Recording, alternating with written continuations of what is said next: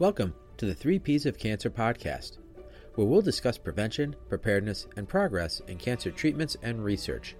Brought to you by the University of Michigan Rogel Cancer Center. I'm Scott Redding.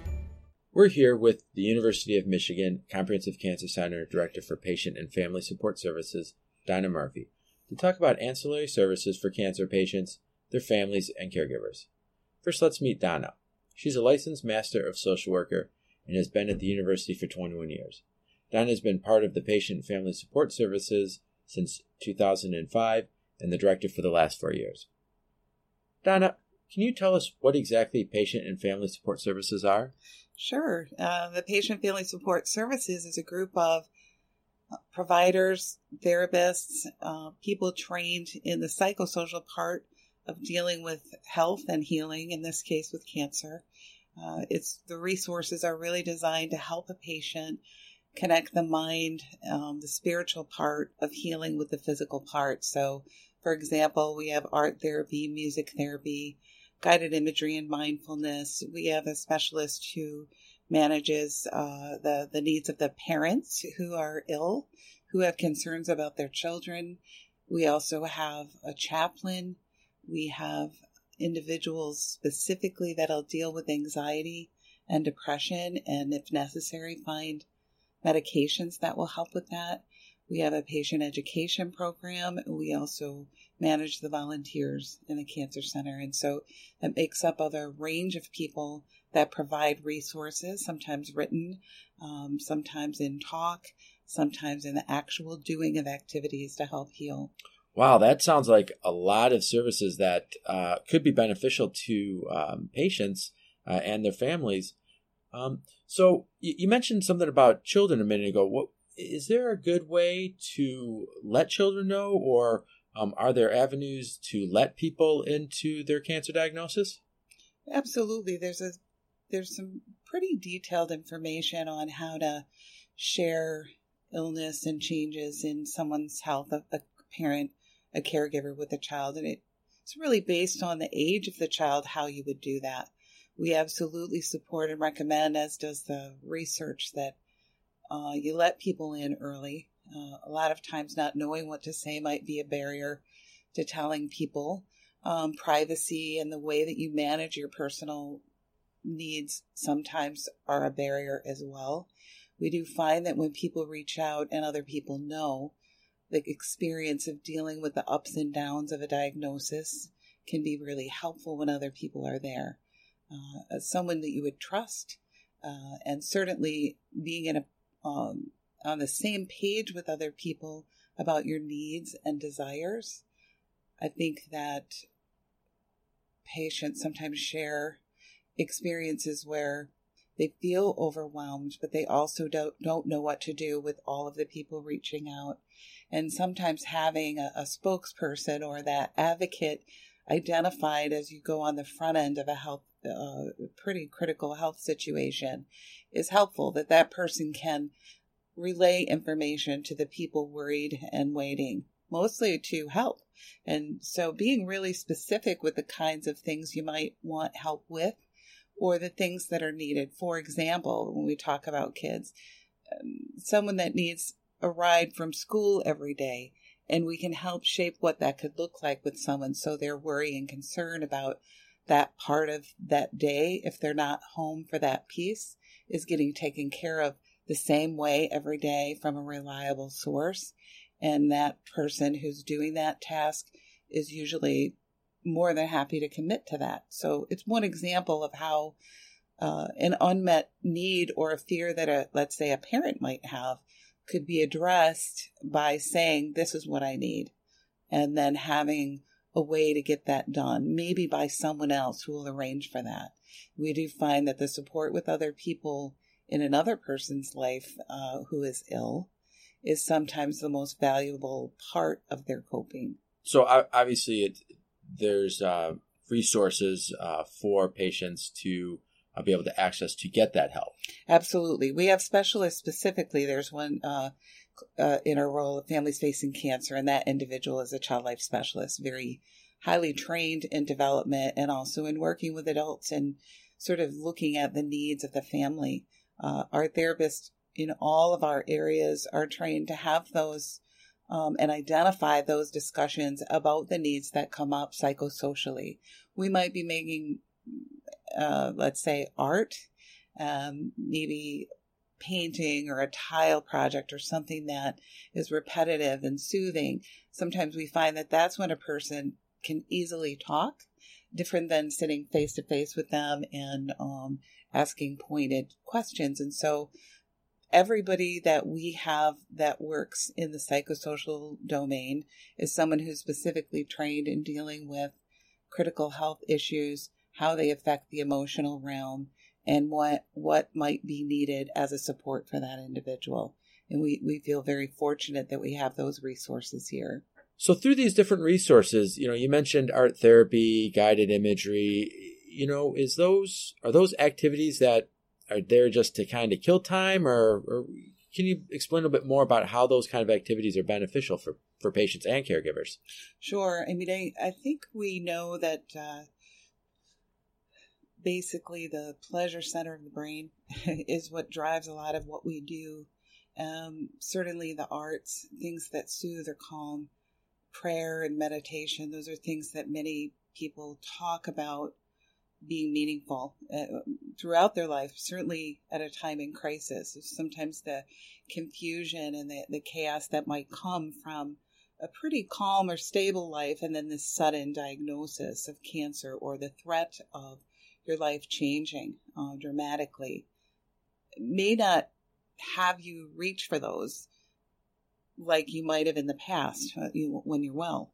And so we want to prompt people and remind people that these resources are, are helpful. They're helpful in working through feelings. They're helpful in soothing the sensory system, certainly visual, tactile, auditory. When we think about music therapy, uh, using using music to heal, to slow a heart rate down, to give you energy, to allow you to write, uh, for example.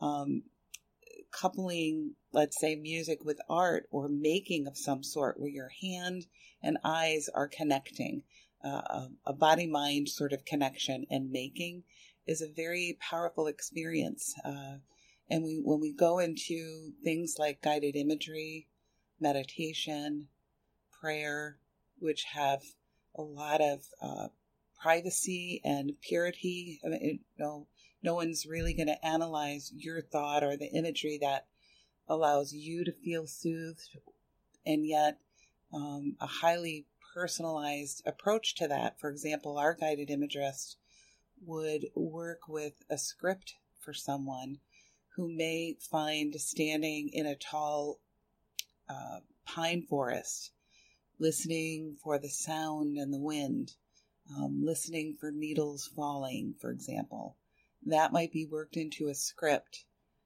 uh, based on their words and this agreed upon, you know, script uh, put to music.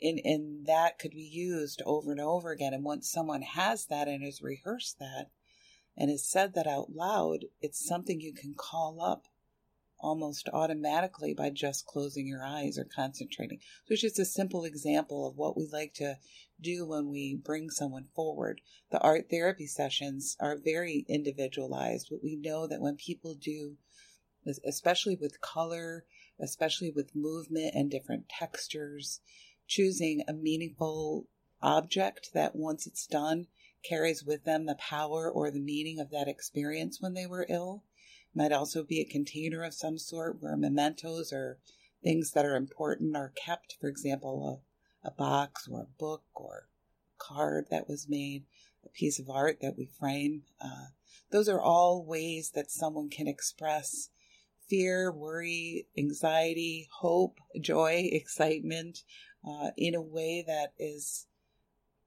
you know, pleasurable and meaningful. So we often find that people that are ill have more free time than they were used to. And sometimes people are like, well, what can we do? You know, how do we, how do we keep, what should we do today? How do we keep you busy? Um, we want to make sure that people are choosing activities that matter to them, that uh, have a sense of uh, freedom of time. You know, when we get lost in an activity, Um, there are no strings attached. You don't have to do it. It's freely chosen, uh, and it carries meaning and joy. It brings joy, um, and that you're not doing it for someone else. Wow, Donna, that's a, a lot of um, creativity uh, that people can get involved in. What if you're not creative like myself, and you know I'm more into either exercising? You know, are there um, other kind of complementary or, or integrative uh, therapies or exercise that that would be also helpful? Absolutely. There's great evidence for things like yoga, which also might not be for everyone, but in, in any yoga studio, uh, a yogi would be able to nurture the pace that you're at. So, uh, yoga is an excellent mind body connection. Um, I think walking, uh, especially when people aren't feeling well, as long as they're stable with a little help, Walking is a great way to begin to rebuild endurance or to catch your breath after a difficult treatment and come back. There's a lot of body work that can really be powerful in healing. We know the evidence base of massage is great. For people in treatment, we definitely ask that the person is cleared through their physician so that physical touch and manipulation doesn't interfere with sort of like a platelet development or count. But we, there are massage therapists that are specifically trained uh, for oncology work. And so, looking for those specialists in your area, things like Reiki, uh, healing touch. A lot of our patients talk about those being incredibly beneficial, uh, and certainly acupressure, acupuncture. There's numbers of ways physically that people could re- usually this thought of re-engaging because the changes in their body and wanting to get back to their endurance, um, working through fatigue, and all of those things. You'd be working with your oncologist to say how much or when am I ready, especially if there's been surgery. Um, but that idea of getting back on track, getting to a certain fitness level, getting your stamina, and uh, managing fatigue are almost always goals of a patient who's been through a lot of drug therapy and a lot and, potentially um, surgeries and trying to recover for that again, we would say, you know, whatever that doctor or nurse practitioner, physician's assistant, or your nurse recommends, and then um, take a slow and steady approach to, to that. It's a lot of really good information um, and a lot of different activities. It, it seems like that can be helpful. But how is participating in a PFSS type program uh, help helpful and beneficial to cancer patients? I think it adjuncts the physical care that they're receiving. You know, the physical and medical side to someone's cancer is the most important reason why they come. The other resources that are here really work with the mind and body. And the professionals we have doing that work, whether they're social workers, psychiatrists, art and music therapists, guided imagery, meditation, um, spiritual care is a huge component, uh, as well as supporting the family. I think these are all ways that, in addition to the things that are happening and um, on behalf of the disease in your body to, to help eradicate and heal. We want to bring that mind in and we want to bring the spiritual side of that in to connect it all, to make sense of it all.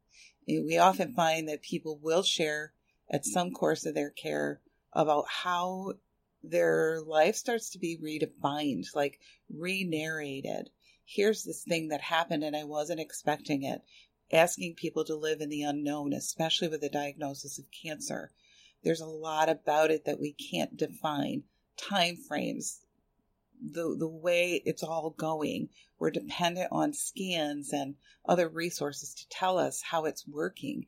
And that waiting is sometimes debilitating for people. And so we want to train people and teach people and talk to them in real time while they're getting treatment, if we can, to do other things with your mind and your body to help and soothe and calm and do other things that help with the worry and the waiting.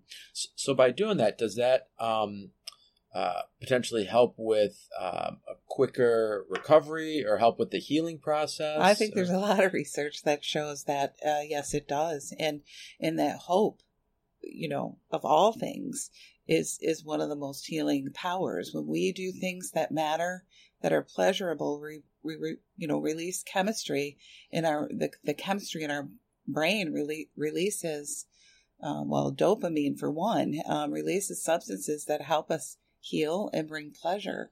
And in a happy state, we function better than in a worried and anxious state.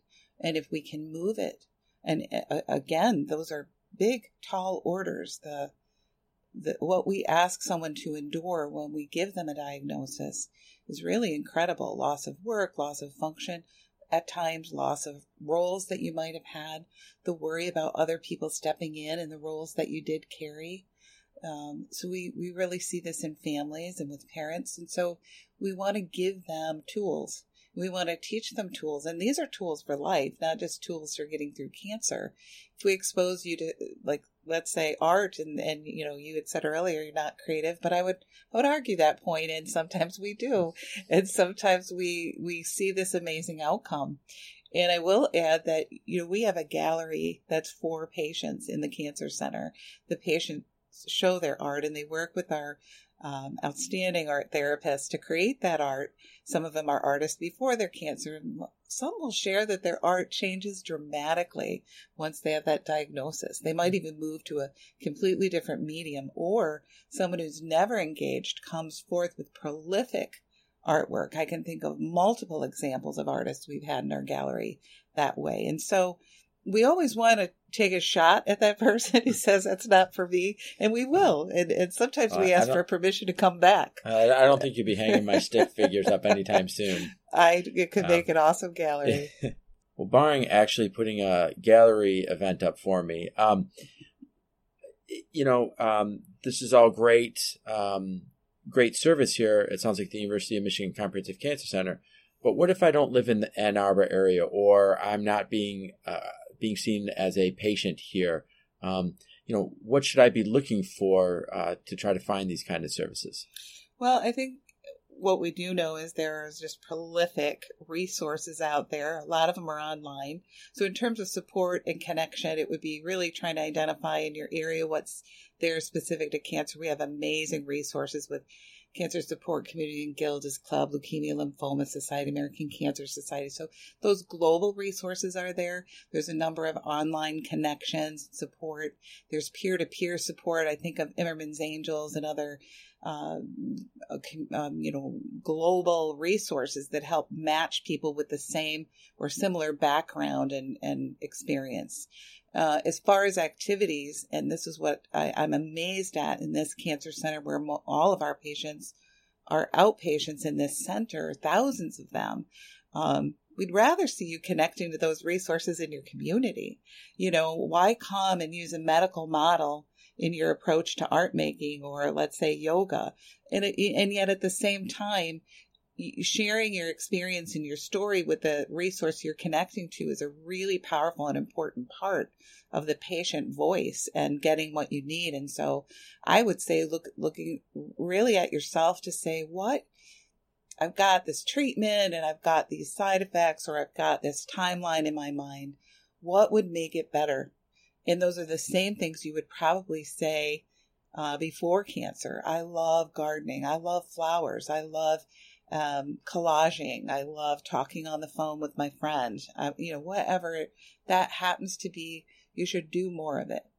Sometimes we withdraw because we're overwhelmed, and we've got to sometimes have rigor to go back into the routine that made us uh, feel fulfilled. And with worry, that's hard to do. With hope uh, and feeling, you know, optimistic, you're more likely to engage. And so it might just be sometimes even creating a, an accountability partner, someone who will say to you, you know, what have you done for yourself today? Or have you done something that has brought you joy? Have you pulled out your journal? Are you doing your writing? Have you been out to the garden? Um, can we go to the museum? Would you like to take in a movie? Um, so that someone who, who has their eye on how you're doing with those things is sometimes helpful. So there's all these resources here at the University of Michigan as well as in the communities.